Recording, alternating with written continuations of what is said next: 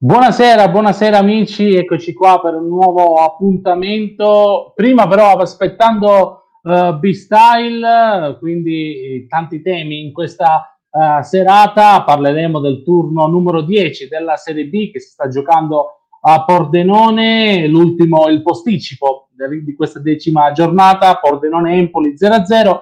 Parleremo anche di questo, di tutto quello che è accaduto nella, nella giornata del weekend di sabato e domenica. Ovviamente ricordiamo che la Serie B apre le danze il venerdì sera. Eh, dunque parleremo di questo con tanti ospiti eh, e però eh, c'è da ricordare una cosa che bisogna eh, continuare su questa strada e tenere sempre alta la, l'attenzione. Quindi la, la Serie B prende la sua uh, strada, la strada quella verso un obiettivo fino alla fine, entriamo sempre più nel clima e eh, quindi ci andiamo a, a, a un po' a, ad addocchiare qualche, qualche notizia, qualche flash, uh, ovviamente dal mercato, dalle panchine. Ma prima di tutto questo, di entrare nel vivo di B-Style, io lascio la parola alla nuova puntata di B-History con Federico Baranello.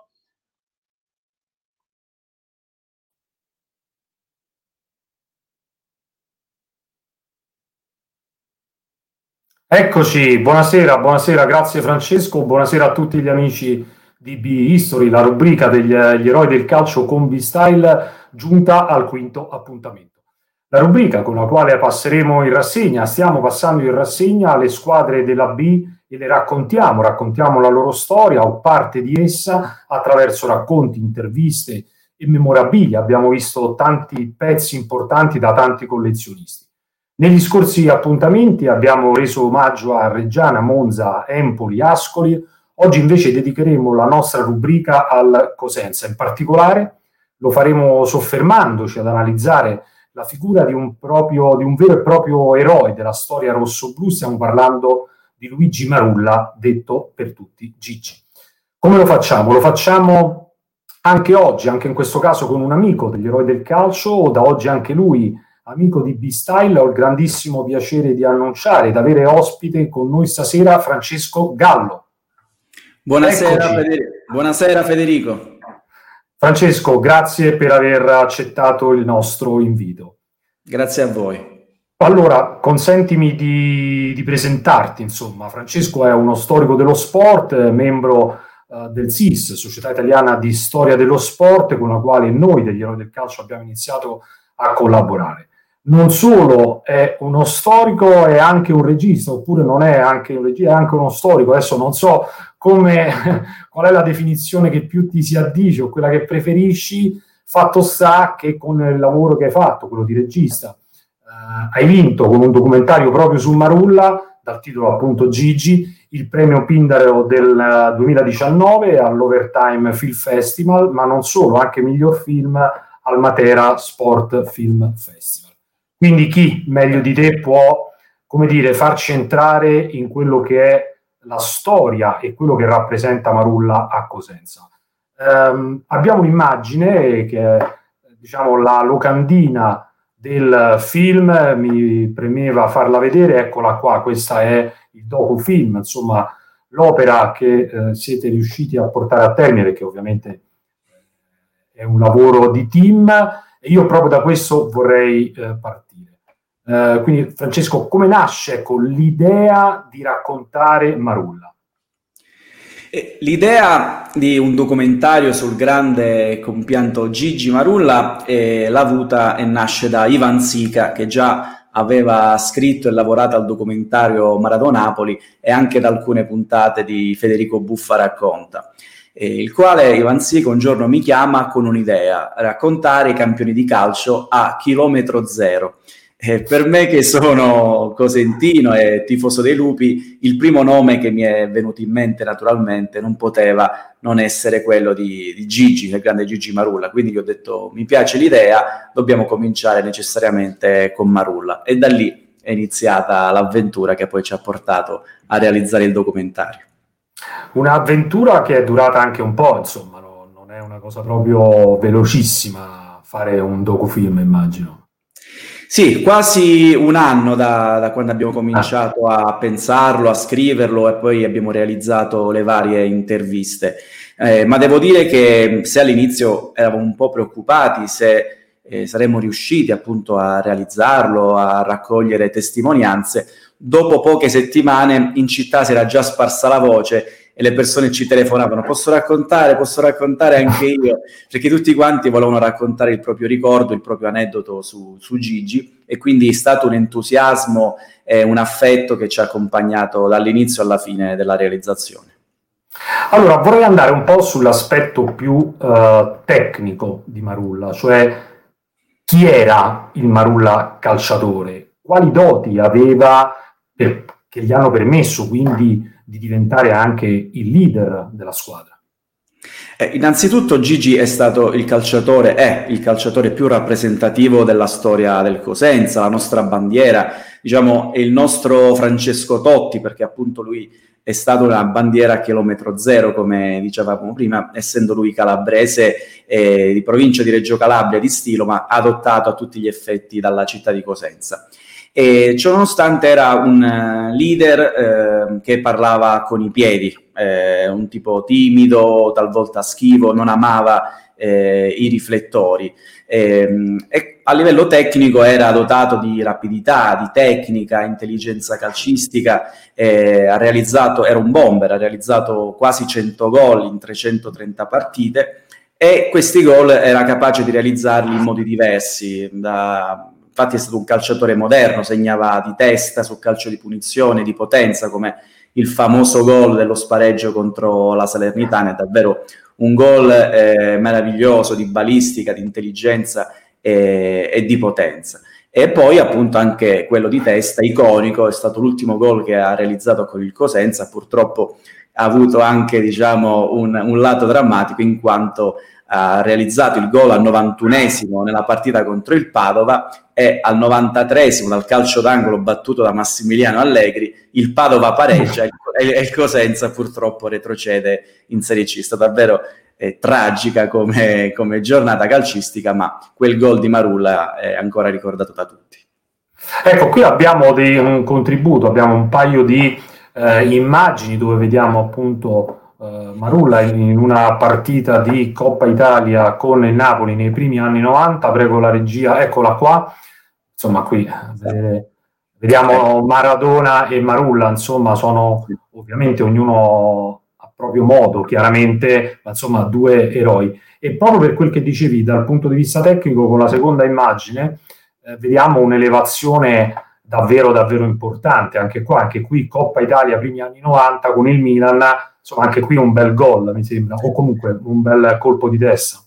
Esatto, appunto, come dicevamo prima, ehm, questa con il Milan giocava ancora nel Genoa, Marulla, invece... Ah, no, no, figura, tanto è sempre rosso-blu, siamo gemellati E invece la eh, partita con il Napoli, una partita di settembre proprio del, dell'ultimo anno di Maradona con il Napoli, prima appunto che venisse eh, squalificato e vederli oggi insieme dopo quello che è accaduto pochi giorni fa a Maradona davvero eh, fa bene al cuore e al calcio. Assolutamente sì. Abbiamo parlato quindi, anche se ovviamente in maniera molto breve, eh, della parte tecnica, diciamo così, eh, di, eh, del calciatore Marulla. Ti volevo chiedere, visto che appunto hai studiato anche questo, eh, l'uomo, chi era il Marulla uomo? Mm, riparto dalle parole che ha usato il figlio Kevin, che naturalmente è protagonista nel documentario, che lo ha definito l'antidivo per eccellenza. Eh, infatti, anche per questo motivo Cosenza sta- eh, Marulla è stato subito accettato da Cosenza e dai cosentini e dai tifosi, perché eh, lui è riuscito a, a creare un, tantissimi rapporti eh, fraterni con eh, molti cosentini e cosentine e poi perché diceva che per lui scendere in campo con la maglia del Cosenza era una missione. La missione era quella di difendere la città, i suoi colori e quando ha fatto quel gol alla Salernitana lui ha detto non ho salvato soltanto il Cosenza ma ho salvato una regione, la sua regione appunto, la, la Calabria. E, e, quindi anche grazie al, non solo ai suoi gol, ma al suo modo di essere, è riuscito a raccogliere intorno a sé la simpatia, la fiducia, eh, l'amore eh, di tutta una, una, città che ovviamente eh, non è una cosa semplice, soprattutto a, a Cosenza, perché eh, lui ha rappresentato un, una figura del mito sportivo, eh, una figura positiva del riscatto attraverso lo sport, attraverso il, il calcio ed è riuscito con i suoi gol con la sua eh, mentalità, il suo carattere, eh, il suo impegno, la caparbietà che eh, si può anche partendo dalla remota provincia eh, di Reggio Calabria arrivare ai grandi livelli del calcio italiano. Abbiamo una foto molto particolare che ci hai portato dove vediamo appunto Marulla uh, alle prese con i fornelli. Mm, l'hai portata perché ci volevi raccontare un, un aneddoto ovviamente su questo. Sì, questa qui è una fotografia del suo centro sportivo Marca, si chiamava, si chiama ancora, dove appunto lui ha realizzato un sogno riuscendo ad aprirlo, dove riusciva ad allevare ed allenare giovani promesse, giovani calciatori. E, e, poi, visto che amava cucinare, si dilettava anche ai fornelli. Sono stati davvero tantissimi i tifosi e non solo che hanno potuto eh, assaggiare le, anche le sue doti culinarie. Eh, è proprio, guarda, eh, è una fotografia, si può dire, eh, molto contestualizzata perché oggi è 7 dicembre, lui sta eh, cucinando in quel momento eh, un famoso piatto della cucina cosentina che proprio nei giorni di Natale si cucina, che si chiamano i cugiurieggi, ecco, che è un dolce salato buonissimo e lui stava friggendo e mi dicono che fossero buonissimi. Ecco, cosa, qualcosa già ci hai detto ovviamente, ma cosa rimane di lui in questa piazza? Cosa rappresenta per i cosentini? Oggi Marulla è davvero un, un, simbolo della storia del Cosenza e di Cosenza città, è un pilastro ormai della nostra, della nostra Cosenza, fa parte eh, delle pagine di storia contemporanea dove appunto i miti e gli eroi del calcio appunto e dello sport ormai eh, ne fanno parte a 360 gradi. Eh, può essere sicuramente accostato a una poesia di Ciardullo, il poeta dialettale, una pagina di Telesio e qualcuno addirittura eh, ha detto che è stato addirittura più grande di, del re eh, Alarico. E questo è vero perché ehm, se i greci scandivano i tempi della propria vita attraverso eh, gli anni delle Olimpiadi, delle varie edizioni delle Olimpiadi, per eh, tantissime generazioni di cosentini i gol di Marunna hanno scandito i tempi eh, della loro vita. Quindi ci si ricorda, ah, quel giorno avevo 16 anni oppure stavo festeggiando, stavo per festeggiare la, eh, la maturità e Marulla fece eh, quel gol contro il Palermo, contro il Padova, eccetera. Perché eh, nonostante tutto, nonostante mh, la terribile perdita che ha avuto eh, Cosenza nei confronti di Marulla nel 2015, nonostante il lutto terribile, la città comunque ha guadagnato un mito, perché Marulla è davvero è diventata ancora di più una leggenda, eh, le magliette con su scritto il suo nome, i cori, eh, le bandiere che ancora allo stadio continuano a essere intonate, ad essere sventolate, non sono soltanto un oggetto eh, di culto eh, feticcio di tifosi, ma davvero, come dicevo prima, ormai eh, fanno parte della storia della nostra città. Abbiamo ancora un paio di immagini, due contributi, sempre immagini che eh, ci hai suggerito tu, che ci hai portato tu. Eh, cos'è questo?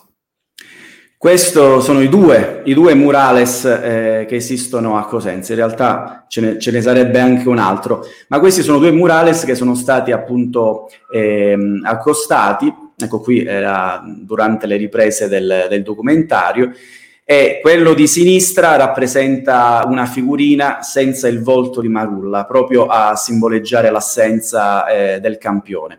Invece quella di destra, che in questo momento il mio amico Francesco Vilotta, nonché autore del documentario, sta indicando nella fotografia, è Marulla è preso di spalle con il suo iconico numero 9, che è un po' diciamo, l'immagine che eh, subito ci viene in mente nonostante, non appena pensiamo al, al campione. Allora, chiamerei Ilaria che aveva una domanda per te Ilaria, eccola. Ciao, ciao Francesco. Ciao Io Ilaria. Capisco benissimo quello che hai detto perché anche io vivo in questa città e quindi so cosa Marulla ha significato per Cosenza e per la Calabria anche in generale.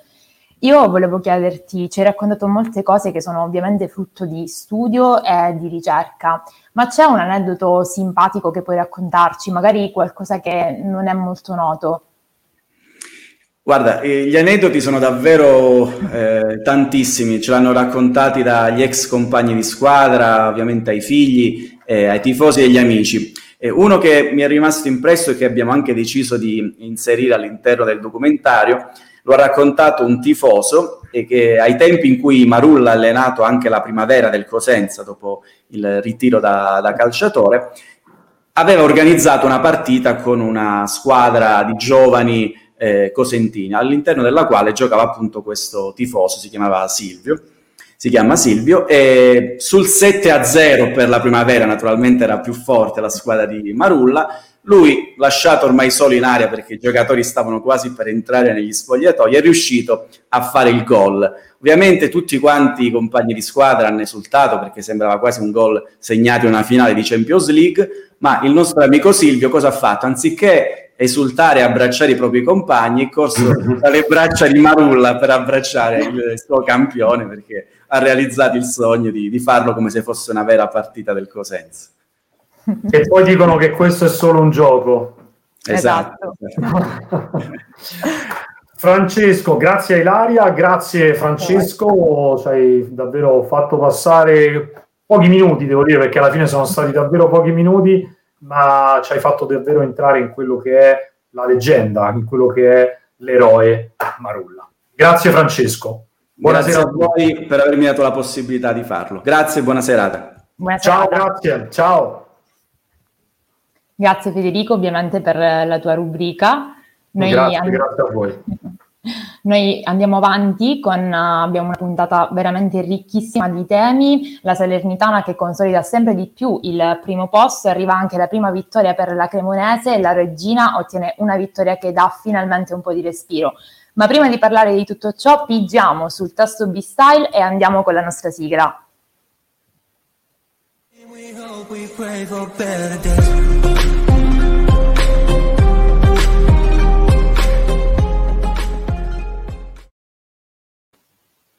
Bene, eccoci qui. Io direi di partire subito facendo entrare in studio il nostro direttore Francesco Quattrone e la nostra opinionista Antea Scarsini.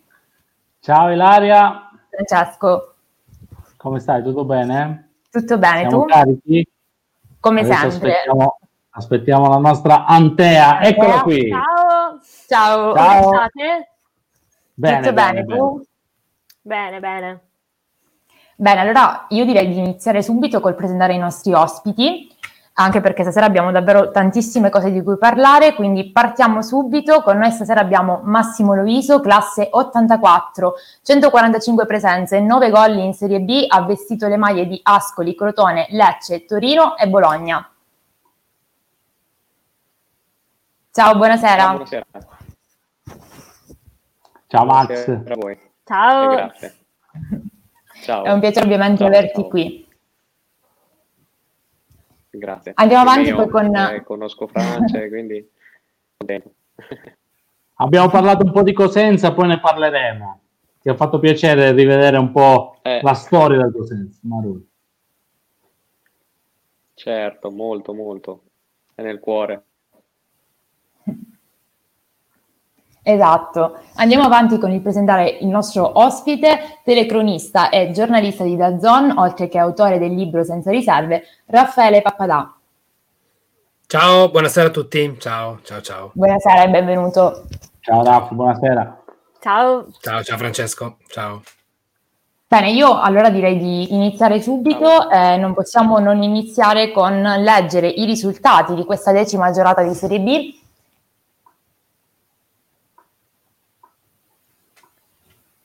Perfetto. L'Ascoli perde 0-2 con il Pescara, Inte- Cremonese Intella finisce 2-1, il Frosinone vince 3-2 contro il Chievo, Vicenza Cosenza finisce 1-1, il Lecce pareggia con il Venezia 2-2, la Reggiana vince 3-0 contro il Monza, Regina Brescia finisce 2-1, Salernitana Cittadella 1-0 e la Spal vince 4-0 con il Pisa, mentre Pordenone Empoli si sta disputando in questo momento. Andiamo poi a leggere la classifica aggiornata. Al primo posto troviamo la Salernitana con 23 punti, segue la Spal a 21 punti, abbiamo poi Lecce e Frosinone a quota 19, Empoli e Venezia a 18 punti, Chievo e Cittadella e Monza a 14 punti, il Pordenone a quota 12, segue la Reggiana a quota 11, la Regina a 10 punti, poi Brescia, Venezia, e, eh, Brescia, Cosenza e Vicenza a 9 punti, Pisa, Pescara e, Cremonese a quota 7 e chiudono la classifica Ascoli e Virtus Entella a 5 punti. Andiamo poi con il leggere invece la nostra classifica marcatori. Al primo posto abbiamo Forte con 8 gol insieme a Coda del Lecce e segue poi Mazzocchi della Reggiana a 5 gol. Io direi però di entrare subito nel vivo di questa puntata, quindi Andiamo con Francesco che ci farà un quadro di questa decima giornata di Serie B.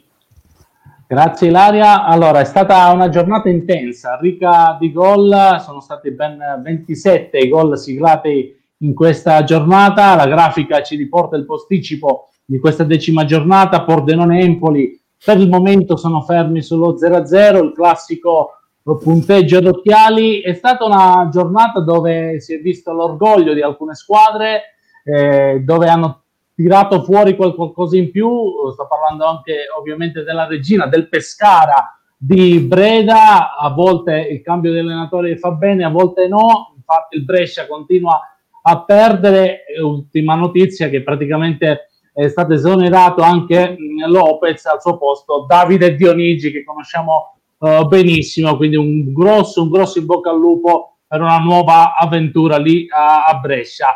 Il Pisa, il Pisa non uh, crolla, crolla, non riesce a tirare fuori gli artigli. Il Pisa che comunque viene abbattuto da un'ottima spalla, è bellissima, sei bellissima spalla, mi viene da dire, perché sono sei le vittorie consecutive è sempre lì attaccata alla Salernitana che non fallisce, la Salernitana che anche nelle difficoltà riesce a togliere qualcosina in più e riesce a segnare. Bogdan segna il suo primo gol in Serie B, i centimetri in Serie B fanno anche eh, la differenza, quindi occhio anche alla Salernitana che vuole mantenere lì il primo posto in classifica, la Regina, ossigeno per la squadra di Mimmo Toscano, batte un Brescia decimato in difficoltà, eh, un altro pareggio, quello del Vicenza, sono stati due pareggi in questa uh, giornata per il momento, perché ricordo che c'è il posticipo, eh, due segni X, Lecce e Venezia.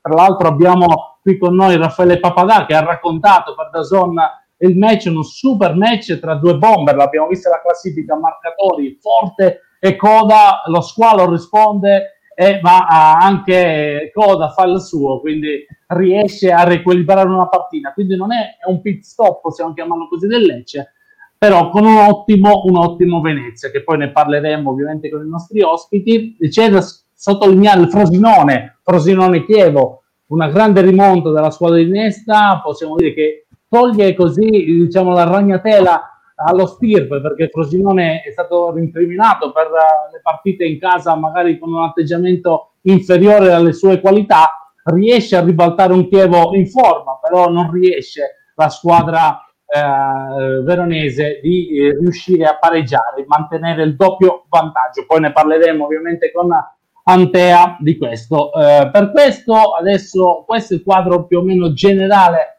di questa decima eh, giornale, giornata. Pardon.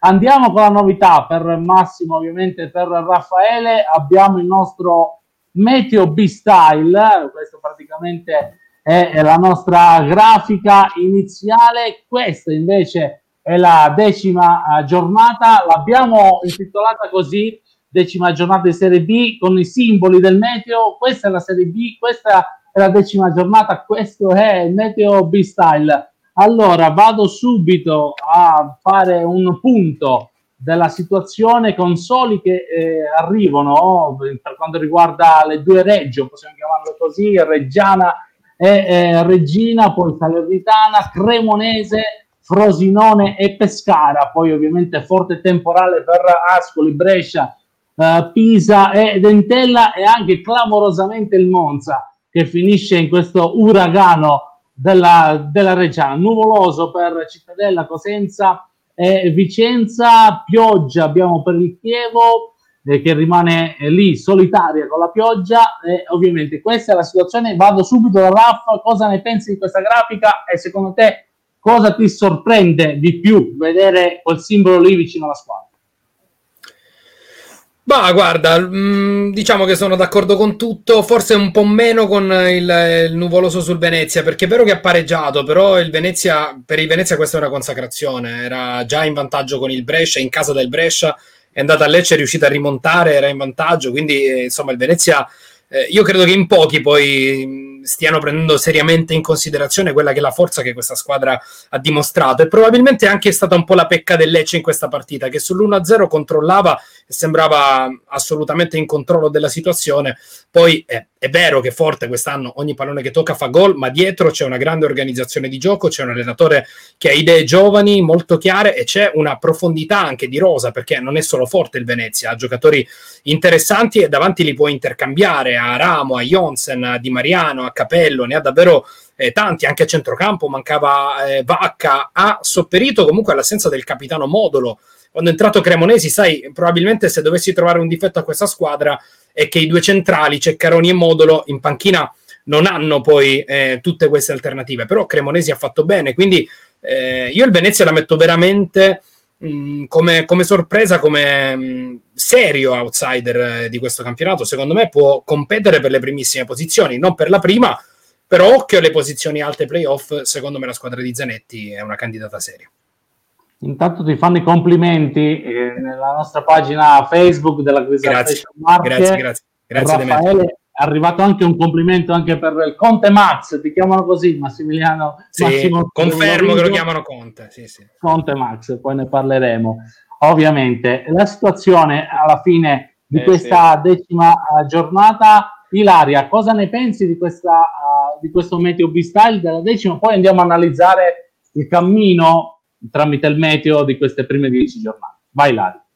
Beh, io direi che sono molto felice perché finalmente risplende il sole della regina eh, dimostra appunto che par- la falsa partenza diciamo non è affatto una sentenza perché appunto dopo quattro sconfitte consecutive riesce a ritrovare la vittoria in casa e diciamo che è stata una partita molto combattuta con le due squadre che soprattutto nel primo tempo hanno cercato di imporre il loro gioco. Nel primo tempo comunque diciamo le occasioni più pericolose le ha procurate Brescia, ma nel secondo tempo c'è un cambio totale nella regina con Yamarando che riescono ad entrare in campo con una grande decisione e poi ehm, i padroni di casa con Krisetig e poi con Dennis riescono a sbloccare il, la partita e eh, soprattutto Dennis che si sblocca eh, dopo nove mesi di astinenza dal gol. Quindi direi che la regina può davvero fare molto bene e finalmente appunto riesce a trovare questa vittoria che mancava da troppo tempo ci sono ancora sicuramente delle cose da rivedere, una dimensione eh, più stabile da trovare, però secondo me siamo comunque sulla, sulla buona strada per dimostrare le qualità che questa squadra possiede. Sì, esatto, esatto. Mi correggo, Raf, perché ehm, non è nuvoloso quel simbolo nel Venezia e nel Lecce, però parzialmente soleggiato. Sì, parzialmente soleggiato. Sì, esatto. però diciamo che per quello che è il valore del Venezia andare a pareggiare sì. 2-2 a Lecce, insomma, è un è risultato E siamo stati un po' drastici, siamo stati un po' drastici sul Venezia, forse pretendiamo di più perché ho visto le qualità, soprattutto del tecnico Zanetti, quindi magari gestire meglio certi momenti della partita più che altro per fare quel salto di, eh, di qualità. Vado da Antea. Antea, cosa ne pensi di questo meteo nella decima giornata? Soprattutto il Chievo, il tuo Chievo, possiamo chiamarlo così, con la pioggia. Diciamo che si sta mettendo in atto quello che abbiamo detto nelle scorse puntate. Purtroppo il Chievo è sempre una squadra giovane e che pecca soprattutto in esperienza, ma di questo ne parleremo sicuramente dopo, visto che la partita di cartello era proprio Frosinone-Chievo, quindi ne parleremo ampiamente dopo. Per quanto riguarda il meteo generale, direi sì che siamo stati abbastanza duri con la Venezia, perché comunque ricordiamo che una, è una squadra che l'anno scorso ha terminato in undicesima posizione, che è andata comunque a sfidare una neoretrocessa, quindi una squadra nettamente più forte rispetto a un Venezia. Quindi io avrei messo quasi un sole visto la stagione che sta facendo. Diciamo mm. che è la rivelazione di questo campionato quasi. È vero, confermo, confermo, veramente. Un grande in bocca al lupo ovviamente a, a Zanetti che con la gavetta alla fine eh, Raff e Max eh, si, fanno, si fanno risultati, vero?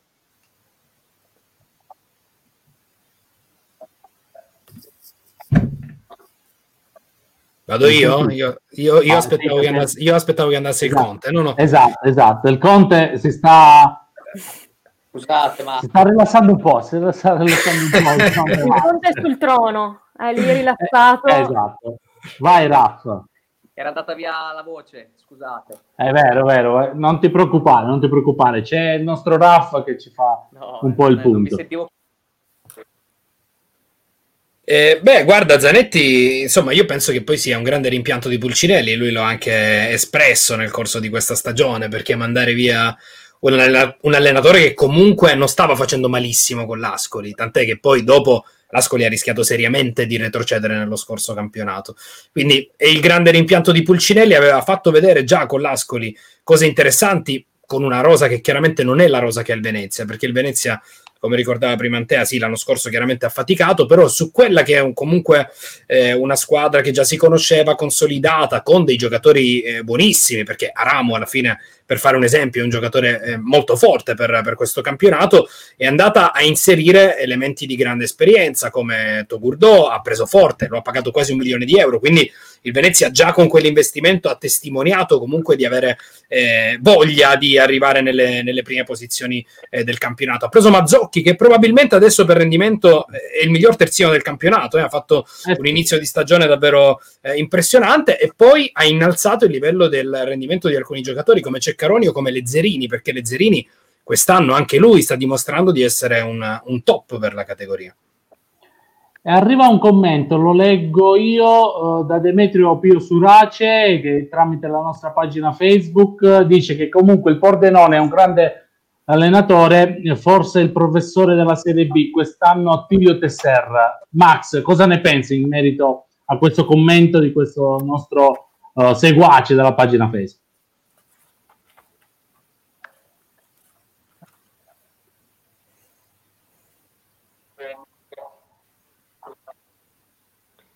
È un mister veramente con, eh, che conosce bene la categoria, di grande qualità. Sotto l'aspetto proprio umano io non l'ho mai avuto, ma uh, avendo la ragazza di Cremona ho la cremonese e ho parlato sempre bene di questo allenatore quindi è veramente un, un allenatore di spessore. Un allenatore di, di spessore. Eh, ragazzi, io vi faccio vedere questo nuovo schema, possiamo chiamarlo così. Le prime dieci giornate eh, ho visto e ho notato che eh, c'è troppo sole e forse quello è il vantaggio di più della, della, spalla, vero Raffo? Perché vedo sei soli in, eh, nelle ultime sei, però il cammino della spalla è veramente impressionante finora.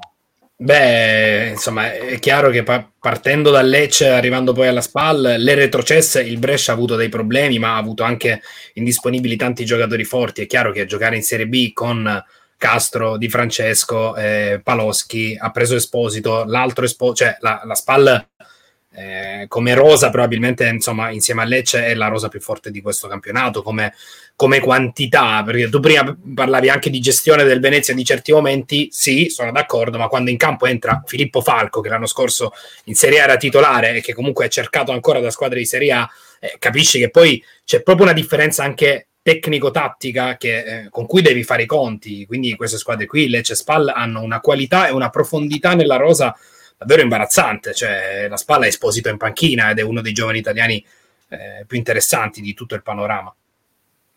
Eh sì, sì, è vero. La Spal però comunque a mio avviso ha fatto proprio un calciomercato mirato a essere la Juventus della Serie B, perché comunque ha preso giocatori di spessore. Quindi al contrario del Brescia che secondo me non ha fatto un calciomercato e infatti si sta trovando nei fondi bassa classifica.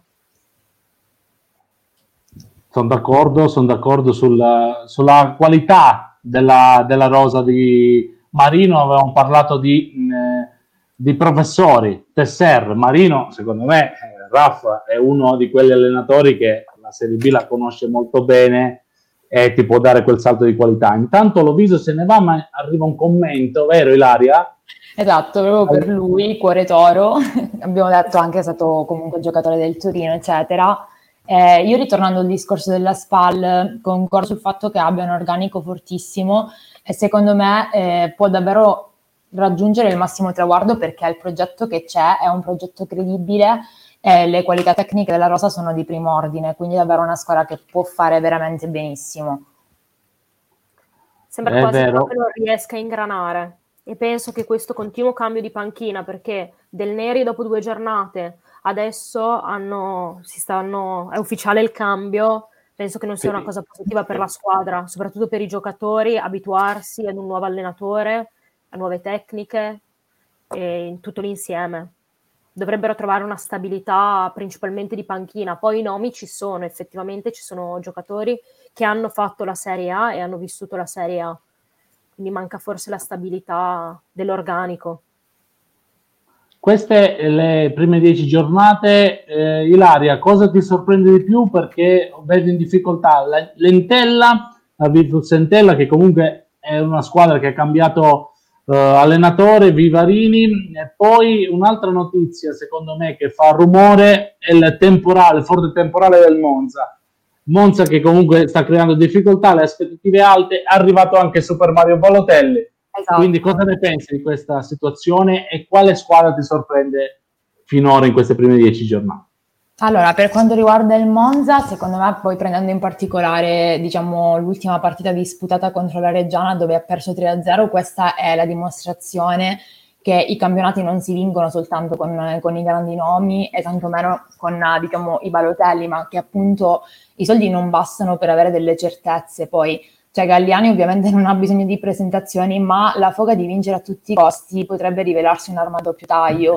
E, mh, secondo me è sì, ovviamente è una squadra che è molto competitiva, però comunque non servono soltanto i grandi nomi per poter poi fare il salto di qualità e il percorso del Monza finora l'ha dimostrato perché comunque si trova a metà classifica a 14 punti. È vero che è una squadra che deve ancora ingranare, ehm, però comunque con i nomi che ha, con la rosa che ha, ci si aspettava che dovesse fare molto di più. Per quanto riguarda le altre squadre, eh, mi soffermo in particolare sulla Salernitana, che secondo me è davvero, mm, cioè sta facendo un bellissimo campionato finora e comunque ah, è riuscita anche a battere il Cittadella che all'inizio della stagione era partita abbastanza bene, eh, non si ferma la Salernitana, anzi allunga sem- sempre di più e anche quando diciamo, il suo bomber Tutino non dispensa una delle sue solite magie, riesce comunque a trovare il gol, questa volta in particolare ha segnato un difensore, quindi sono queste due storie che da una parte il Monza diciamo mi delude perché rispetto a quello che è il progetto e la rosa ci si aspetta molto molto di più,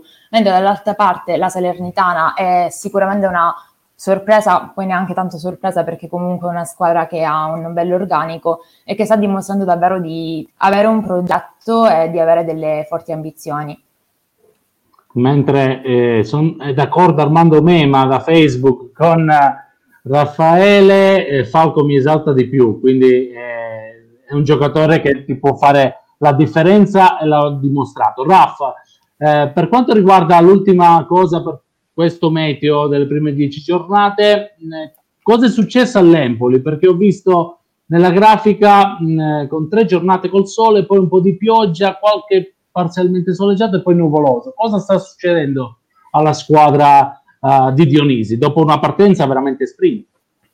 Beh sì, l'Empoli stava correndo addirittura più del Benevento nel, nello scorso campionato, però resta secondo me una delle serie candidate comunque per, per i primissimi posti. È chiaro, il campionato di Serie B, eh, insomma, lo conosciamo bene, è fatto di queste altalene, è fatto di questi momenti, è difficile poi mantenere grandissima continuità di, eh, di, risultati. Ci sono tante partite, questa poi è la stagione più strana di tutte per i motivi che conosciamo, per i recuperi, per le gare che non si giocano, perché comunque di base c'è questa preoccupazione di fondo, gli stadi sono vuoti, quindi è una stagione comunque molto molto molto sui generis, però eh, anche l'Empoli eh, li dava, ba- basta guardare il parco attaccanti perché la Mantia, Mancuso, eh sì. Olivieri, eh, Rider Matos, cioè, sono son squadre forti, ci sarà davvero grande lotta lì davanti per, per, i primissimi posti, con queste due squadre che secondo me hanno un organico più forte delle altre, ma come ci ha dimostrato Lecce Venezia, quando giochi contro squadre organizzate, ben messe in campo, se non giochi al 100%, cioè il Lecce se gioca al 100% probabilmente la vince quella partita, non ha giocato al 100%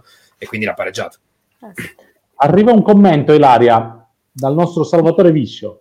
Dice che Dionigi non lo vede come allenatore per le ambizioni del Brescia. Beh, diciamo che avevamo già fatto puntate fa il discorso che appunto poi il Brescia che ha già avuto il cambio di panchina con Del Neri, poi Lopez, adesso Dionigi, diciamo che eh, non, non, si dovrebbe quantomeno mm, cambiare un allenatore se non gli si fa disputare almeno una parte di stagione.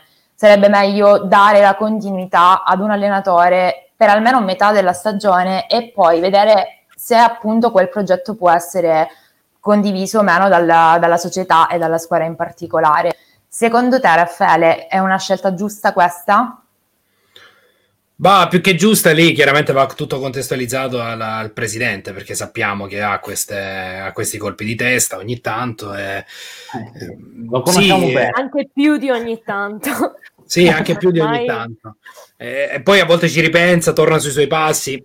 Lì probabilmente è sbagliata la scelta proprio alla foce, a monte, perché insomma scegliere Del Neri, che era un po' fuori dal giro per un campionato diverso, con una squadra retrocessa e quindi da riattivare, perché il Brescia, lo abbiamo detto prima, c'è giocatori, eh, cavolo se ce li ha, Torregrossa e Donnarumma sono ancora al di là poi di quelli che, che, sono i numeri che ci hanno fatto vedere, ma sono due giocatori di, che possono starci benissimo in Serie A. Io Torregrossa mi aspettavo che rimanesse in Serie A, ma anche a centrocampo, lo stesso Bisoli, cioè ci sono giocatori di, di grandissima esperienza, di grande qualità, Ioronen in porta. Quindi scelta giusta, non lo so, beh Dionigi comunque è uno che fa calcio offensivo, i giocatori per farlo li ha, e staremo a vedere. Ecco, sicuramente non taglio fuori il Brescia da niente, è ancora troppo presto. Certo. Queste prime giornate è ancora troppo presto per tagliare fuori una squadra forte come, come il Brescia dalla corsa per, per i primi posti, eh, anche perché bisognerà vedere, è chiaro adesso elogiamo la Salernitana che ha un allenatore che comunque garantisce anche mh, tenuta di questo rendimento, però tecnicamente qualcosa in meno delle altre ce l'ha. Il campionato però comunque è anche lungo, quindi non si possono fare calcoli adesso su promosse, retrocesse, perché ne abbiamo viste di tutti i colori tutti gli anni. Poi come abbiamo sì, detto poi... è un campionato strano che dipende tanto alla fine dalle positivi e negativi. Perché mm, se magari sì, trovi una partita senza i giocatori cardine, puoi essere anche la squadra migliore del campionato, ma se ne fa niente. Ci sono tanti fattori purtroppo che quest'anno determineranno questo campionato, ma poi la Serie B, come abbiamo sempre certo. detto, è totalmente diversa dalla Serie A, quindi davvero è combattuta fino all'ultima giornata, a meno che davvero qualcuno non metta la quinta e vada dritto, però è molto... Esatto. No, quando, quando, parlavamo di profondità della rosa della spalle del Lecce, bisogna ragionare anche in termini di questo campionato, cioè degli possibili assenti del virus e delle cinque sostituzioni, perché in casa del Chievo il Lecce manda in campo Liscoschi, Pettinari e Falco, che sarebbero titolari praticamente nell'80% delle squadre di Serie B. Quindi questo ci deve no, anche dare il peso poi della differenza che c'è tra alcune squadre e altre. Il nostro Salvatore Viscio ci dice che grave errore rinunciare a Corini io mi accodo a questo commento perché Corini lo sta dimostrando, lo sta dimostrando di essere un grande, un grande allenatore.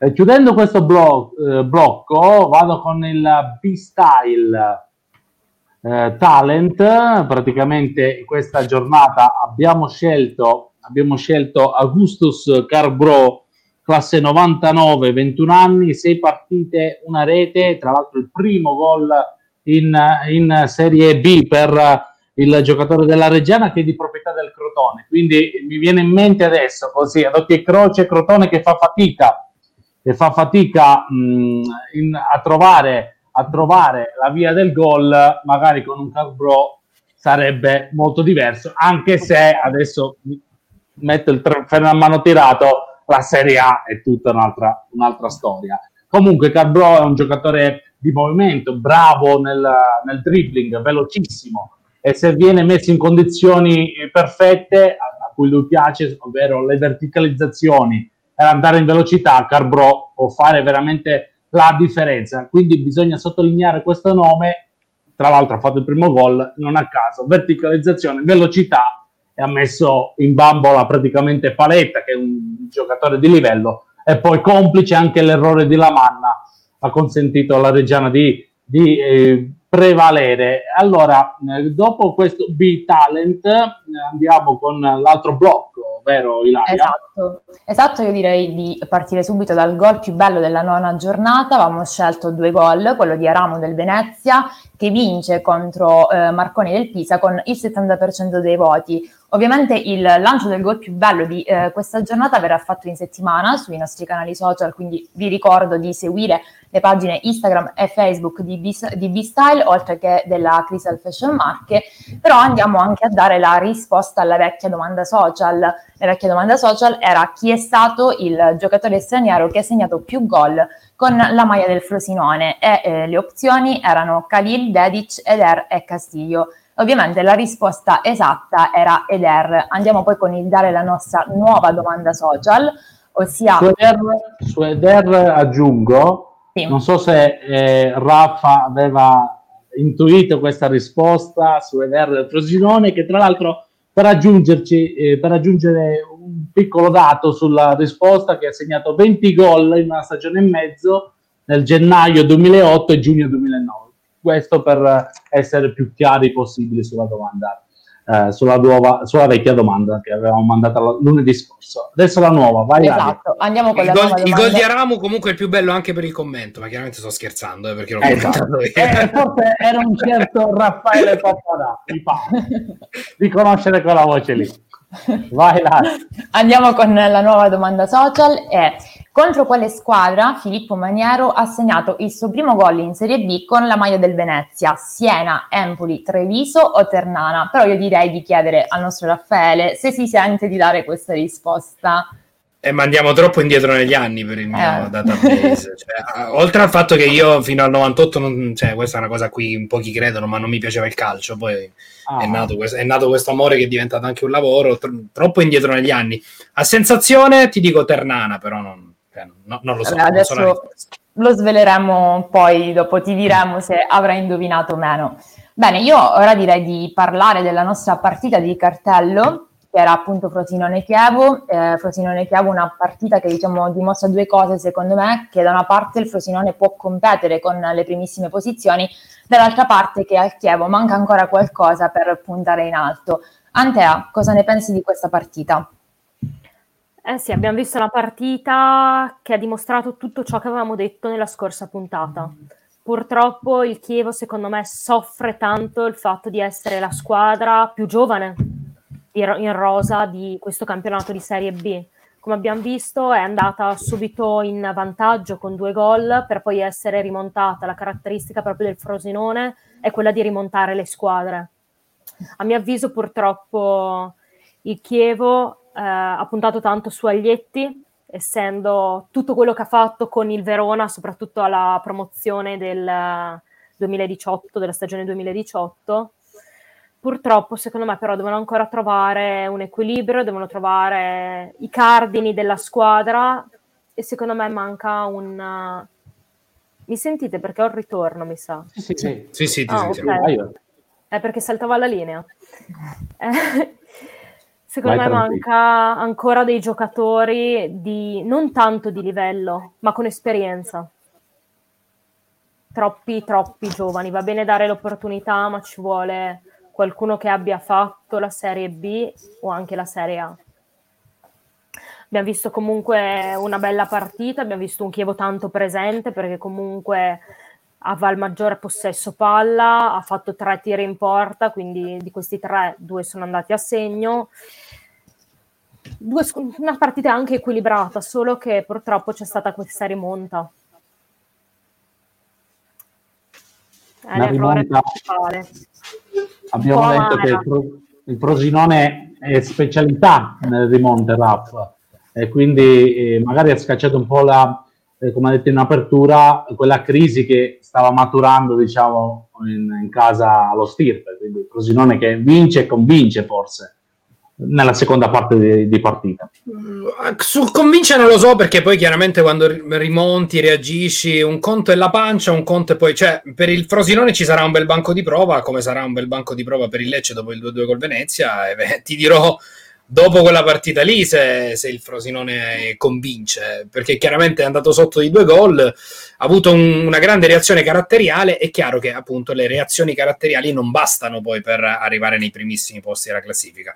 Anche qui parliamo comunque di una squadra che di giocatori di valore ne ha e poi a questo giocatore Novakovic che comunque mm. già l'anno scorso aveva fatto intravedere di eh avere grandi potenzialità e quest'anno sta segnando anche di più ha segnato ancora Novakovic, segnale di ripresa, possiamo chiamarla così, sì, eh, per quanto riguarda il Frosinone di Nesta, che è stato sempre messo in discussione, bisogna dirlo, da quando ha perso i playoff, eh, ancora questa stagione qui è stato sempre un po' tirato con le pinze. Eh, detto ciò, detto mancava ciò, il concretizzare perché con 10 sì. calci d'angolo mm. dovevi buttare mandarne un importo. Manca tante azioni, manca la concretezza delle, delle azioni proprio. Un Chievo che comunque fa fatica, però oh, Raff non gioca male. Eh. Io ho visto il Chievo anche contro il Lecce. All'ultimo, poi la genialata uh, di Falco, ma anche la, la qualità che c'è la rosa di Corini ti porta a vincere quelle partite lì. Sì, sì, no, il Chievo se l'è giocata alla pari anche con il Lecce, quindi comunque è, è una squadra eh, che probabilmente per quelle che erano le premesse ha anche sorpreso per un, per un certo eh, inizio del campionato. È chiaro che gli manca quel, quel saltino che però, insomma, potrebbe anche farlo perché l'allenatore, come dicevate voi, a Verona ha fatto grandi cose, giocatori interessanti ne ha. Stiamo a vedere, no? è, è, tutto in divenire per, per, queste squadre qui. Tolte quelle due su cui abbiamo un'identità precisa, due e tre, per le altre poi bisognerà vedere questo periodo. Io direi anche fino a gennaio, perché ora sai, si gioca ogni tre giorni praticamente, quindi sarà un periodo caldo. Eh sì, eh sì. un dicembre caldo, un dicembre caldo. Mentre eh, vi lancio questa, questa domanda, parto da Ilaria, poi faccio il giro. Cittadella, una vittoria nelle ultime cinque gare, cosa sta succedendo alla squadra di Venturato? Che è la partita anche, egli, anche essa molto molto bene, Ilaria. Sì, eh, vediamo, il Cittadella era partito abbastanza bene nella prima parte di questo campionato, anzi aveva diciamo, lasciato sperare che avremmo visto sicuramente qualcosa di più, mentre poi si è un pochino lasciato andare ultimamente, non è, mh, mm, non è protagonista di eh, grandissime performance, arriva appunto anche la sconfitta con il Cittadella eh, fuori casa è una squadra che mh, potrebbe sicuramente fare di più, deve essere più incisiva, deve trovare una sua continuità, una sua dimensione e comunque ha una rosa che mh, non so se possa aspirare ai primi posti, ma sicuramente può fare molto meglio di così. Quindi credo che ci sia sicuramente molto da lavorare mh, con, per il Cittadella, però è una squadra che secondo me deve semplicemente ingranare e trovare la sua continuità. Antea, cosa sta succedendo diciamo questa cittadella che avevamo elogiato giustamente perché non è stata una partenza veramente da premiare. Però adesso qualcosa si è imboccato. Sono d'accordo con Ilaria purtroppo adesso sta avendo deve ancora trovare il proprio equilibrio. Sicuramente non possiamo dire che ha giocato male contro la Salernitana. È una squadra però prettamente tanto fallosa perché comunque ha avuto 5 ammonizioni nell'ultima partita. E questo magari ti porta avere e trovarsi a giocare a espulsioni, ti trovi a giocare in 10, in 9, così deve trovare un equilibrio. Manca l'equilibrio, la comfort zone da dire bene, da qua inizio e si prosegue con tutte le squadre. Abbiamo visto un grandissimo inizio e un periodo un po' altalenante in questo periodo. Raff? Eh, bah, io mh, mm, devo dirti, sul, sul, Cittadella ho pochi dubbi, nel senso per me è abbastanza una certezza. È chiaro che aspettarsi poi di più da questa squadra, soprattutto quest'anno in cui comunque ha cambiato tanto lì davanti. Perché tu giustamente dici ha vinto una delle ultime cinque, però poi se vai a vedere queste partite, quella col Monza l'ha persa con due rigori dati al Monza. Quella col Pescara, l'ho commentata io, partita da incubo, hanno proprio sbagliato la partita e può capitare nel corso di una stagione di, di sbagliare partita. Con l'Empoli giocavi contro una grande squadra e sei riuscita a riprenderla con il Pisa ha vinto 4-1, a Salerno hai perso con la prima in classifica, comunque negli ultimissimi minuti di partita. Io penso che poi il Cittadella quello è, è una squadra che arriverà nei playoff, ce l'ha dimostrato in questi anni, è una garanzia, è una certezza, mette in mostra sempre tanti giovani, quest'anno ha cambiato più delle altre volte e questo forse si sta vedendo un po' in questi ultimi risultati, perché 4 punti in 5 partite comunque sono pochini. Io aggiungerei forse il fatto, forse l'ho ripetuto eh, nelle altre circostanze sul Cittadella che quando si è fermato Raf eh, per, per, Covid, diciamo così, ormai è una routine purtroppo, eh, si è bloccato qualcosa perché è partita bene con le certezze, poi quello stop ha influenzato tanto perché il Cittadella poi è arrivato con due sconfitte dopo il Covid, cioè nel senso dopo lo stop. Sì, che, eh... che questa situazione allora, è stata pesante. Io Sicura, questo sicuramente, però prima ti parlavo no, di, di, di, della rivoluzione che c'è stata in casa Cittadella, basterebbe fare semplicemente il nome di Davide Dio per giustificare, poi c'è, c'è una transizione pesante, Dio è un giocatore eh, unico in questo campionato, è uno degli attaccanti più forti perché attacca la profondità, fa gol, è forte fisicamente, è uno che strappa. Eh, non, è, non è, facile poi sostituirlo con giocatori sempre con scommesse, che poi alla lunga il Cittadella le vince quasi tutte, però Ogunsei ha giocato in Serie C, eh, Saju ha giocato in Belgio, si era un po' perso, cioè sono tutte scommesse e per questo a volte ci vuole, ci vuole anche de- del tempo, però io penso che alla fine nei playoff, insomma, di- difficilmente vedo un cittadella fuori dai, dai playoff.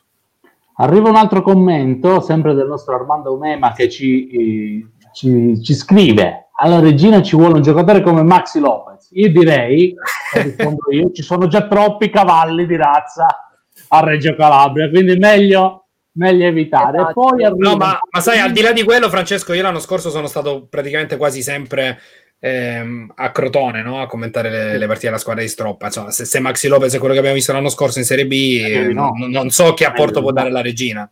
Esatto.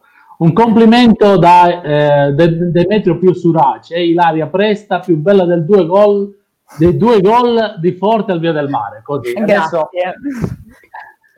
questo è un complimento che arriva dal nostro, nostro, nostro Demetrio. Eh, poi dicono meglio il maestro Giampaolo. Paolo. Arrivano tanti, tanti messaggi. Io ringrazio veramente i nostri utenti che ci stanno uh, seguendo. Detto ciò, il miglior attacco è Lecce con 24 gol. Dall'altra parte, un Pisa che crolla 24 gol subiti eh, Raf, eh, pesante questo dato, perché 24 miglior attacco, 24 peggiore attacco, peggiore difesa. Pesante, non me l'aspettavo così il Pisa in questo avvio di stagione, anche il Pisa ha avuto diversi problemi tra Covid, eh, eccetera, eccetera, però mi aspettavo qualcosina in più. Adesso dovrà reagire, poi tra poche giornate ci sarà anche Lecce Pisa, visto che so parlavi di eh questo dato, e quindi si scontra i 24 di adesso contro i 24 di adesso. Vedremo un po', però anche il Pisa le risorse per, per, uscire da questa situazione le ha, eh, insomma, un giocatore come Marconi, comunque eh, l'intelaiatura dello scorso campionato che tanto bene ha fatto, sta rendendo molto al di sotto di quelle che sono le sue possibilità. Mentre è sempre 0-0 Pordenone-Empoli, come possiamo vedere in grafica, Ilaria è una situazione, diciamo che non, abbiamo detto, non si possono dare delle, già delle colpe, dei premi, agli allenatori. Eh, bisogna assorbire ancora un po' il terreno e viaggiare a mille all'ora più, uh, più velocemente possibile. Ti faccio questa domanda che adesso arriva in grafica del Vicenza, perché ci avviciniamo al Cosenza. Abbiamo parlato di Marulla, uh, Raff, non so se hai ascoltato. Sì, sì, ho seguito, il, nostro, il nostro diciamo B-History, è stato veramente molto molto interessante. Oggi abbiamo parlato di Cosenza però eh, ritornando alla partita che si è giocata a Vicenza, eh, arriva questo dato che il Vicenza al Menti prevale, prevale, soltanto il segno X, non perde e non vince, si accontenta la squadra eh, biancorossa. Ilaria, cosa ne pensi? Anche perché vi riallaccio dicendo che il Cosenza con Tiritiello ancora una volta all'ultimo ha portato due punti a casa molto pesanti contro la. Spal e contro il Vicenza. Esatto.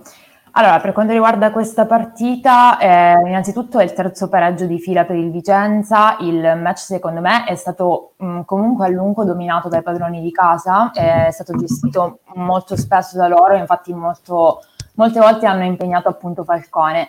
Eh, però comunque dall'altra parte il Cosenza ha, agito maggiormente di rimessa con Betz e con Saco e sono stati molto bravi secondo me ad approfittare eh, diciamo dell'ultima parte del match per portare appunto poi eh, per segnare appunto poi il gol del pareggio con Tivitiello. È comunque una prova di coraggio e di grinta quella del Cosenza che molto spesso ha dimostrato in questo campionato sicuramente serve ancora qualcosa di più, serve lavorare, ma per una squadra come il Cosenza comunque eh, che porta sempre in campo la sua forza, la sua voglia di giocare, secondo me questo è comunque un risultato che non è del tutto deludente, anche perché arriva con una squadra che eh, in questo momento sì ha un po' di difficoltà, ma che comunque ha gestito molto bene gran parte della partita.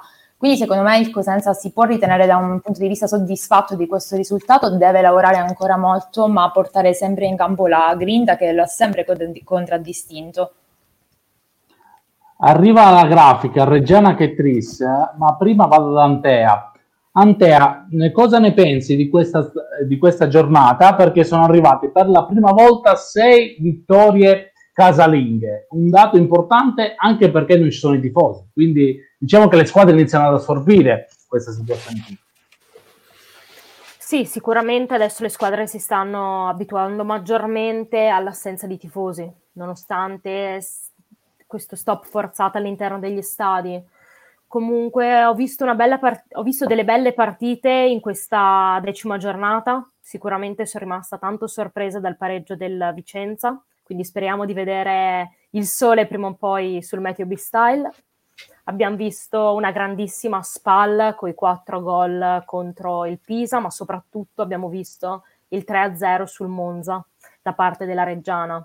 Un risultato che non mi sarei aspettata sicuramente perché il Monza quest'anno aveva puntato tanto sui grandi nomi, grandi giocatori, adesso ha anche acquistato Balotelli Secondo me però tanti nomi, ma manca anche in questo caso ancora l'ingranaggio. Devono ancora ingranare completamente. Al contrario, abbiamo visto una Reggiana neopromossa che sta facendo il suo campionato al di sopra delle aspettative, quindi secondo me ci regalerà belle sorprese. Potrebbe arrivare anche in zona playoff. Vedremo come proseguirà. Da tenere sott'occhio, questo mi viene eh, da dire. Eh, adesso mi hai fatto un assist, grande assist di Antea perché il colpo Bolotelli, adesso una risposta flash da parte di tutti, inizio da Raffa, può essere la rinascita sia del Monza che soprattutto di Balotelli. Eh, diciamo che sono collegate queste due rinascite, eh, perché sì. è chiaro che Balotelli tecnicamente è il giocatore più forte che c'è nel campionato adesso, però parliamo di potenzialmente. Eh, sì. Negli ultimi anni Balo comunque è stato una sorta di remida al contrario, cioè quello che tocca eh, va male. Stiamo a vedere, ehm, sai cosa mi, mi, lascia un po' perplesso Francesco? Poi la gestione dell'equilibrio che si, crea- che si stava creando già con fatica all'interno dello spogliatoio del Monza, perché non è solo Boateng, sì. cioè il Monza ha preso Gitker e Marin, che sono due giocatori comunque pagati, che hanno fatto tanti gol all'estero. Adesso arriva Balotelli, uno di questi deve andare in panchina, c'è anche Mota Carvaglio. Eh, non sarà facile per l'allenatore gestire tutto quanto, gestire non solo Balotelli, che già di per sé è complicato, ma gestire Balotelli all'interno del gruppo Monza. Serve veramente un papà, serve un papà. Mi ricollego a quello che ha detto Raffaele, eh sì. purtroppo sì. Balotelli avrebbe potuto essere uno dei più grandi giocatori, però secondo me farà danni anche al Monza perché a mio avviso non ha la testa. Purtroppo, come abbiamo detto negli ultimi anni, ha fatto il contrario, tutto ciò che tocca marcisce. Abbiamo visto col eh. Brescia, quindi secondo me il rischio è che faccia la medesima cosa anche a Monza. Ovviamente speriamo di no per i tifosi del Monza e per i tanti tifosi che ci seguono. Eh, poi un'altra cosa per um, chiudere questo discorso di questa analisi bella profonda è il fatto della, della prima gioia della Cremonese, Raff. Eh, prima gioia della Cremonese, buio totale dell'Entella. Eh, due facce, diciamo, diverse, completamente diverse. La Cremonese che cerca di fare qualcosina, l'Entella invece non riesce ad uscire.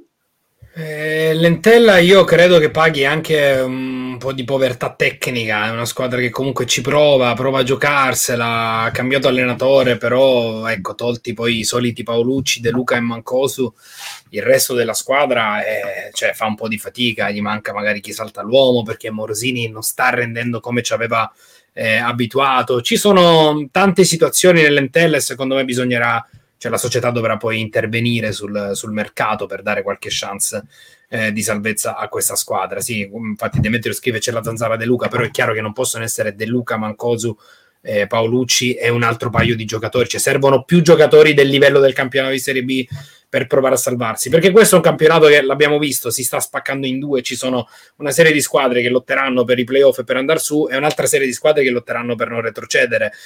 Eh, stiamo, un stiamo, un po', a vedere. La Cremonese sì, si è ripresa con questa vittoria. Eh, I giocatori invece, il parco tecnico della Cremonese è sicuramente superiore a quello dell'Entella. Quindi mm, vedremo un attimino. Io mi aspetto tanto dal, dal, mercato perché se fossi un tifoso dell'Entella oggi come oggi sarei preoccupato. Mm. Molto preoccupato. Molto, tanto il, il mercato invernale, purtroppo sarà fondamentale sia per la zona lì. playoff che per la zona playout. Esatto, la domanda di Armando Mema su Facebook, eh, Balotelli farà bene al Monza, abbiamo dato un po' di notizie un po' così così, nel senso che comunque ehm, arriva poi un, anche un gesto, un commento un po' così, fuma, Balotelli non lo so, questo non lo so. Però... Fumano in tanti anche. Comunque. questo, questo, è un dato di fatto, perché il calciatore eh, si sa, eh, ne so che molti, molti fumano e magari esagerano anche un po' con l'alcol. Quindi. Chiudiamo sì, questa parentesi. Eh sì, eh sì. Poi arriva un commento di eh, sempre il nostro Demetrio, e a Monza c'è anche un giocatore come il Flaco Colpani, che per me è un giovane forte, forte, forte. E questo sì, è anche un dato da, sì. da, da, valutare, da valutare nel corso della, della nostra programmazione di B-Style. Mm, ovviamente adesso andiamo uh, con le domande extra calcio. Adesso. Io adesso basta il calcio, io sono 360 gradi, appassionato di calcio, sempre... L'extra calcio non sono preparato, ragazzi. Extra cal- è quello lì, eh, purtroppo quello lì ci Volevamo vuole. prenderti impreparato. Eh, vabbè, un impreparato il primo quadrimestre può andare bene dai, può andare sta, bene. può recuperare. Vai a te con le domande extra calcio, poi ti lascio anche a Ilaria. Andiamo. Come ti sei avvicinato e come sei arrivato a fare il giornalista per Dazon?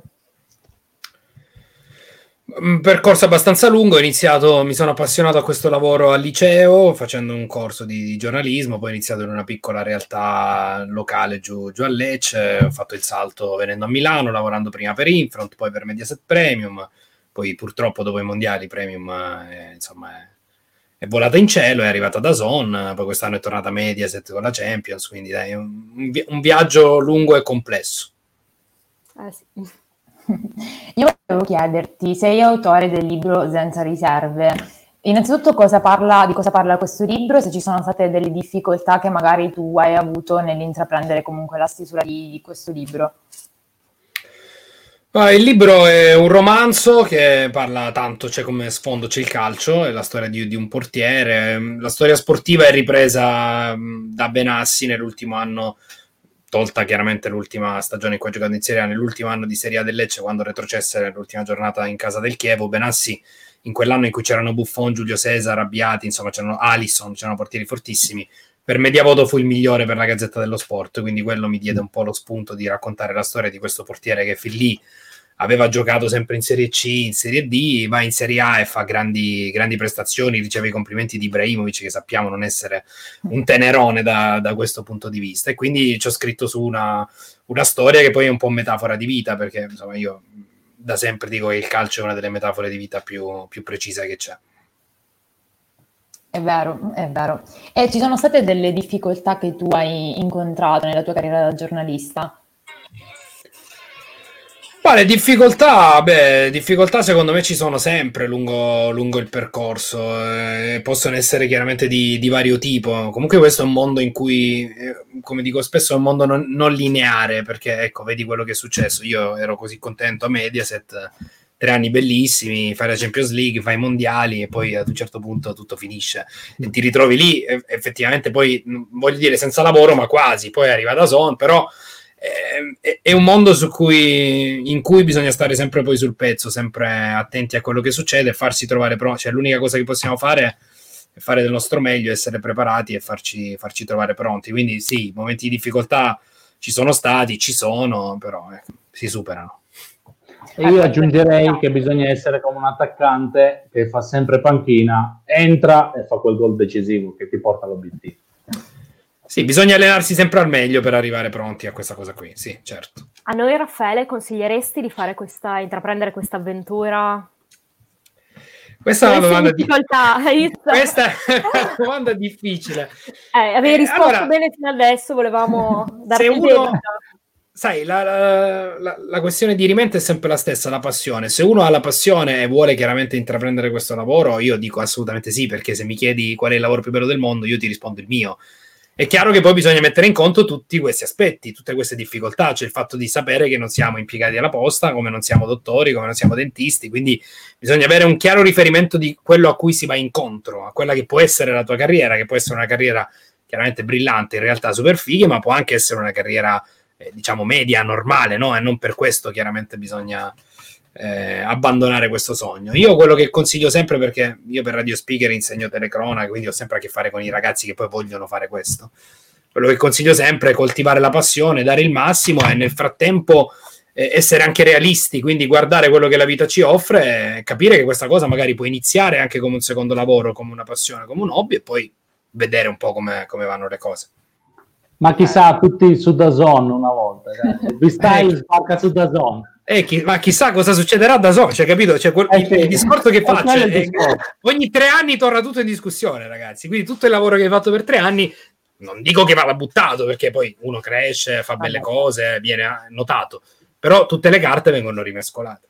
È vero, è vero, bisogna continuare così e dare tutto, tutto quello che si ha. La passione, come ha detto Raff, che ti porta a fare questo mestiere qui. Poi l'occasione va, va colta al volo. Passione e perseveranza, due P. Esatto. e mai mollare. Cioè. Avrei anche un altro puntino. Vai. anche un po' di fortuna, una bella dose di fortuna. Allora. Vabbè, sì, me... quella, quella, credo in tutte le cose, cioè, nel senso, eh. la, la, fortuna è una di, per me la fortuna è una cosa che o la mettiamo ovunque oppure non esiste, quindi mm. secondo me c'è un po' in tutti i percorsi della vita. E poi bisogna saperla uh, cogliere la fortuna, cioè andarla a trovare più che altro. Se è destino che devi fare una determinata cosa, non ci puoi fare nulla, è destino. Esatto. In un modo o nell'altro, percorso lungo, percorso corto, ci arrivi. Certo, speriamo. Abbiamo, abbiamo interrogato il nostro RAF, non si aspettava queste domande. Quindi... No, mi aspettavo di peggio però, siete stati anche buoni. Okay, Ho sentito extra calcio, ho detto che cosa mi chiederanno. Ci rifaremo una prossima volta che sarai qua con noi. Va bene, esatto, va bene, a disposizione. Esatto. Intanto il posticipo è sempre 0-0 mm, tra Pordenone e Empoli, siamo entrati all'85esimo.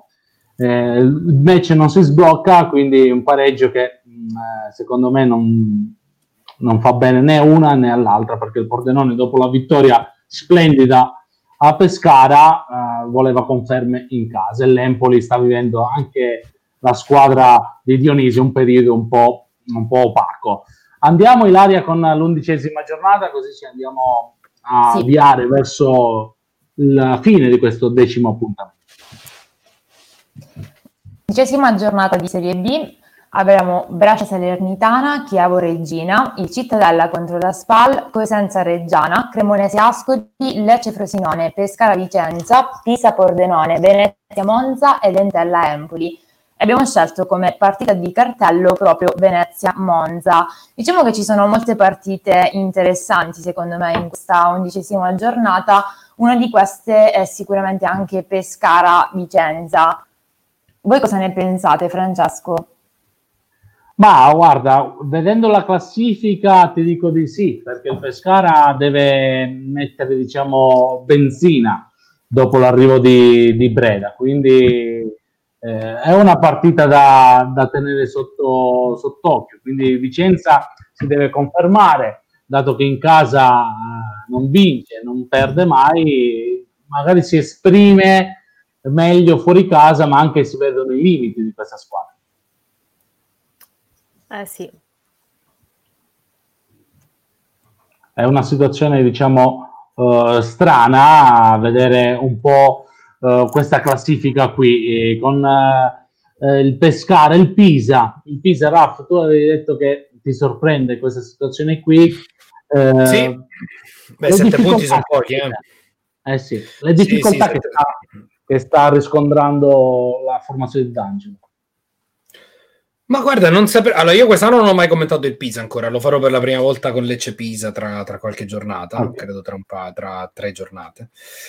Eh, però sì, c'è stata un po' la questione Covid. Ehm, credo che siano un po' queste le difficoltà che, che ha incontrato il Pisa. Eh, è una situazione che dall'esterno non riesco a spiegarmi, quindi cercherò di farmi un'idea più approfondita durante Lecce Pisa e anche prima magari. Questa è la classifica, devo dire che mh, per il momento Antea, eh, come abbiamo detto, la sorpresa è, il Venezia, però vedo un Monza in difficoltà, non mi aspettavo quel 3-0 clamoroso contro la Reggiana. No, io con i nomi che, che, hanno preso comunque me li aspett- mi aspettavo un Monza da prime zone di classifica, non dico primo o secondo posto, ma verso un quarto quinto. Sicuramente è una delusione, tra virgolette. Sono eh, positiva per quanto riguarda il Vicenza, non mi aspettavo che fosse comunque fuori dalla zona play-out, perché comunque è una neopromossa che viene da una serie C e la differenza è tanta, dove non ha fatto particolari cambi di formazione. Quindi mi sta sorprendendo. Vedremo una cosa, una cosa che, che, aggiungo io è che la classifica Raffa è cortissima. Se andiamo a vedere, basta che fai due vittorie di fila e, si, e ti proietti sulla corsia di, di sinistra. Sì, sì, la classifica, vabbè, il mm, campione Serie B sì, è sempre stato caratterizzato da, da questo aspetto, no? per cui premia moltissimo la continuità di rendimento. E quello che dicevamo prima è, è ancora troppo presto per parlare di alcuni verdetti, ci siamo fatti delle idee su quelle che sono identità precise di alcune squadre, altre squadre stanno trovando l'identità e altre eh, ancora ci hanno mostrato soltanto il loro lato peggiore, no? pensiamo al Brescia chiaramente, mm. parliamo del Pisa, quindi Mm, io penso che a gennaio potremo farci un'idea, però avremo il tempo di farcela per poi smontarla perché ci sarà il mercato che spesso in Serie B poi cambia tutto. Una domanda che ti faccio, uh, i nomi, perché molti dicono arrivano Dennis, Menez, Fatih, Balotelli, Boateng e così per la lunga, tanti giocatori, però con i nomi a volte non si vincono i campionati, la Serie B lo dimostra, vero? Sì, ma io penso che lo dimostrino un po' tanti campionati, no? Basti pensare al City per quanti anni ha speso centinaia di milioni di euro senza riuscire a vincere e comunque continua adesso, secondo me, poi a non essere proporzionato l'investimento al risultato sportivo, perché chiaramente una squadra che spende ogni stagione, tolta questa, centinaia di milioni di euro, deve andare eh, quantomeno ad arrivare fino in fondo in Champions League, cosa che invece non è mai riuscita, eh, non è mai riuscita a fare. E il campione di Serie B non fa eccezione, anzi, questa cosa può essere acuita proprio per quello che ci dicevamo prima, perché poi ci sono squadre che hanno tantissima fame, tantissima voglia, che sono organizzate e, e allenate, un po' la differenza che abbiamo visto tra Lecce e Venezia nella scorsa, nella scorsa partita. Se tu comunque sei una squadra più forte, ma giochi al 70% e affronti un avversario che è più debole di te, ma gioca al 110%, corre, raddoppia, ha sempre il coltello tra i denti, quelle partite le puoi perdere, perché poi senza il guizzo di Falco il Lecce quella partita la perde, la perde 2-1 è un parere sui due capocolonieri, mm, Coda e Forte. Tu che hai commentato, a me eh, lo sanno sia Ilaria che Antea. Io la prima volta che Coda sono entrato qui ho detto: se vuoi vincere la Serie B, devi chiamare Massimo Coda. Eh beh, Coda, Coda, è un attaccante fortissimo. Coda è un attaccante fortissimo. Sono due attaccanti diversi per rispondere alla tua domanda. Coda e Forte. In questo momento, secondo me, per distacco i più forti del campionato perché Forte come tocca palla fa gol, il secondo gol a Lecce chiaramente gliel'abbiamo detto no? anche durante la, la, la mini flash. C'è un po' di fortuna perché colpisce la palla di ginocchio, eccetera, però è un giocatore forte, di nome e di fatto, come ha detto forte, appunto Massimo, Massimo Coda eh, a fine partita, perché sa proteggere palla, sa calciare, sa giocare con i compagni Coda è un attaccante diverso, è un attaccante che viene a legare il gioco come abbiamo visto in occasione del gol di Mancoso. Lì fa una giocata da trequartista di altissimo livello Coda, viene a prendere palla a centrocampo in mezzo a tre, poi con l'esterno la dà, la dà a Mancoso. Io credo che possano veramente lottare fino alla fine per la classifica cannonieri. C'è questo dato curiosissimo che abbiamo sottolineato tutti e due, hanno lo stesso bioritmo perché prime tre giornate non segna nessuno dei due poi segnano per cinque giornate consecutive, poi si fermano e poi a Lecce segnano di nuovo tutti e due. Quindi... Secondo me si mandano qualche WhatsApp di troppo. Raffaele, scusatemi, io vi interrompo un secondo perché salutiamo la nostra Antea che ha un impegno e quindi deve un attimino scappare. Grazie Antea come sempre per essere stata Grazie con noi e ci aspettiamo lunedì prossimo. Grazie mille, ciao Raffaele, ci vedremo ciao, sicuramente lunedì prossimo. Un Va bacio. Ciao. ciao. ciao mentre siamo nel recupero a Pordenone 0-0, mentre Raffa, questo weekend che partita andrei a commentare? Lecce Frosinone, Lecce Frosinone al Via del Mare, quindi altro big match perché eh, parlavate prima delle partite di cartello, però io penso che questa partita Poi sia molto difficile molto... trovare. Noi siamo in difficoltà, cioè noi l'abbiamo paragonata a due, non a caso, sì. e poi quando andiamo a scegliere la partita di cartello quale non prendiamo? mai quale. sì, sì, questo, questo, questo, chiaramente ci sta, eh, però io penso che Lecce Frosinone possa dire moltissimo per entrambe le squadre, perché il Lecce chiaramente non è una squadra fortissima, lo dicevamo prima, però questo pareggio col Venezia è chiaro no? che qualcosina lascia, cioè deve reagire la squadra dopo questo pareggio, d'altra parte il Frosinone ha ribaltato il Chievo, eh, Nesta, quando è venuto al Via del Mare due stagioni fa, commenta io con Lecce Perugia, fu la squadra che più mise in difficoltà il Lecce di Liverani, meritava di, di stravincere quella partita e invece finì 0-0 con un grande, con un grande Gabriele anche allora. Sono molto curioso, ecco, è, una partita da tripla, come consideravo da tripla Lecce-Venezia. E si è, si è, dimostrata perché alla fine va avanti il Lecce, poi il Venezia, poi il Lecce recupera, quindi non si sa mai, è sempre lì dietro l'angolo la sorpresa eh, bisogna mettere la benzina sempre di più perché entriamo nel vivo di questo campionato. Dopo dieci giornate non si possono tirare le somme, però dalla undicesima in su e soprattutto questo dicembre perché come ricordava Raff una partita dietro l'altra sì. può fare veramente la differenza e poi a gennaio possiamo vedere un po' la classifica, vero Ilaria? Esatto, esatto. Già da gennaio forse si potrà fare un attimo un ragionamento sulle probabili pretendenti a raggiungere il massimo traguardo e su chi invece magari eh, andrà a giocarsi i play-out, però comunque adesso è ancora troppo presto. Certo, queste partite che saranno appunto susseguirsi l'una dell'altra potranno sicuramente dare una, una cosa, un qualcosa di determinante a questo campionato, a queste squadre. Io comunque ho un'ultima curiosità da chiedere a Raffaele. Eh, non scappi, però non ti spaventare. Però è molto semplice in realtà. Io vorrei chiederti, secondo te, dato comunque in questo periodo di coronavirus, eccetera, molte trasmissioni sono state fatte utilizzando internet fondamentalmente, secondo te che ruolo può avere la rete nel mondo della televisione in un futuro? Beh, io credo che questa cosa abbia accelerato un, un processo perché poi, eh, senza girarci intorno, vediamo il principale network Sky mandare comunque in onda anche collegamenti con, il, con lo smartphone. Esatto eh, quindi da questo punto di vista sicuramente può essere una risorsa. Mm, bisognerà capire quello che succederà subito dopo e purtroppo io non, non, cioè non, non riesco a farmi un'idea di quello che sarà il post, il post-Covid perché per il prossimo triennio, per esempio, tolta la Champions League, tutti i diritti sono ancora non assegnati, anzi addirittura eh sì. I bandi non sono stati finiti, non esatto. sono stati fatti e non manca moltissimo. Vedremo un po', è chiaro che internet eh, un ruolo lo, lo aveva già perché l'ingresso di Dazon è stato rivoluzionario, ora entra Amazon che ha preso la Champions per l'anno prossimo e quindi sicuramente internet sta cambiando già questo, questo, mestiere, come possa continuare a farlo lo scopriremo solo vivendo, come, come, diceva, come diceva il grande Lucio. È vero. Esatto, è vero. grazie. Bene Francesco, io direi che ringraziamo ovviamente Prima di chiudere, Vai. ricordo che domani ci sono i recuperi della quinta esatto. giornata per quanto riguarda Cremonese Brescia alle 15, mentre ci sarà Pisa. Forse Francesco ha avuto problemi di linea. Scossa no, okay. della giornata 7. Ci sei, Ilaria? Sì, Resisti un altro pochino perché è finita Pordenone, reti bianche quindi 0-0 diamo anche il finale a Pordenone. Io lascio a te la linea per l'ultimo flash, Ilaria, e poi ci vediamo come sempre lunedì.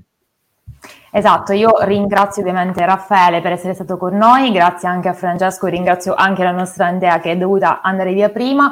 Vi aspetto ovviamente lunedì 14 dicembre. Ringraziamo, scusami perché è arrivato un messaggio da, dal Conte, eh, non è riuscito più a collegarsi. A collegarsi, se esatto. intervengo no, no, alla Rino Gattuso, alla Rino Gattuso però da calabrese buon calabrese faccio questo Esatto. Quindi inter- eh, intervengo dicendo che eh, Massimo Loviso purtroppo non ci, non ci, ascoltava bene, l'avevamo capito perché eh, c'erano dei problemi di linea. Eh, ha detto che farà il massimo per le prossime volte a disposizione. Si scusa tanto, però è stato un piacere restare qui con noi. Quindi volevo soltanto ringraziarla ancora una volta al grande Max. Ovviamente lo aspetteremo la prossima volta, è sempre il benvenuto davvero. E anche tu, Raffaele, quando vorrai, noi siamo qui. Quindi io vi auguro grazie, veramente grazie una, grande buona, una grande buonanotte, vi aspetto lunedì 14 dicembre sempre su B-Style e ci trovate come sempre sui nostri canali social. Buonanotte. Ciao, ciao, ciao a tutti. Ciao, ciao, ciao.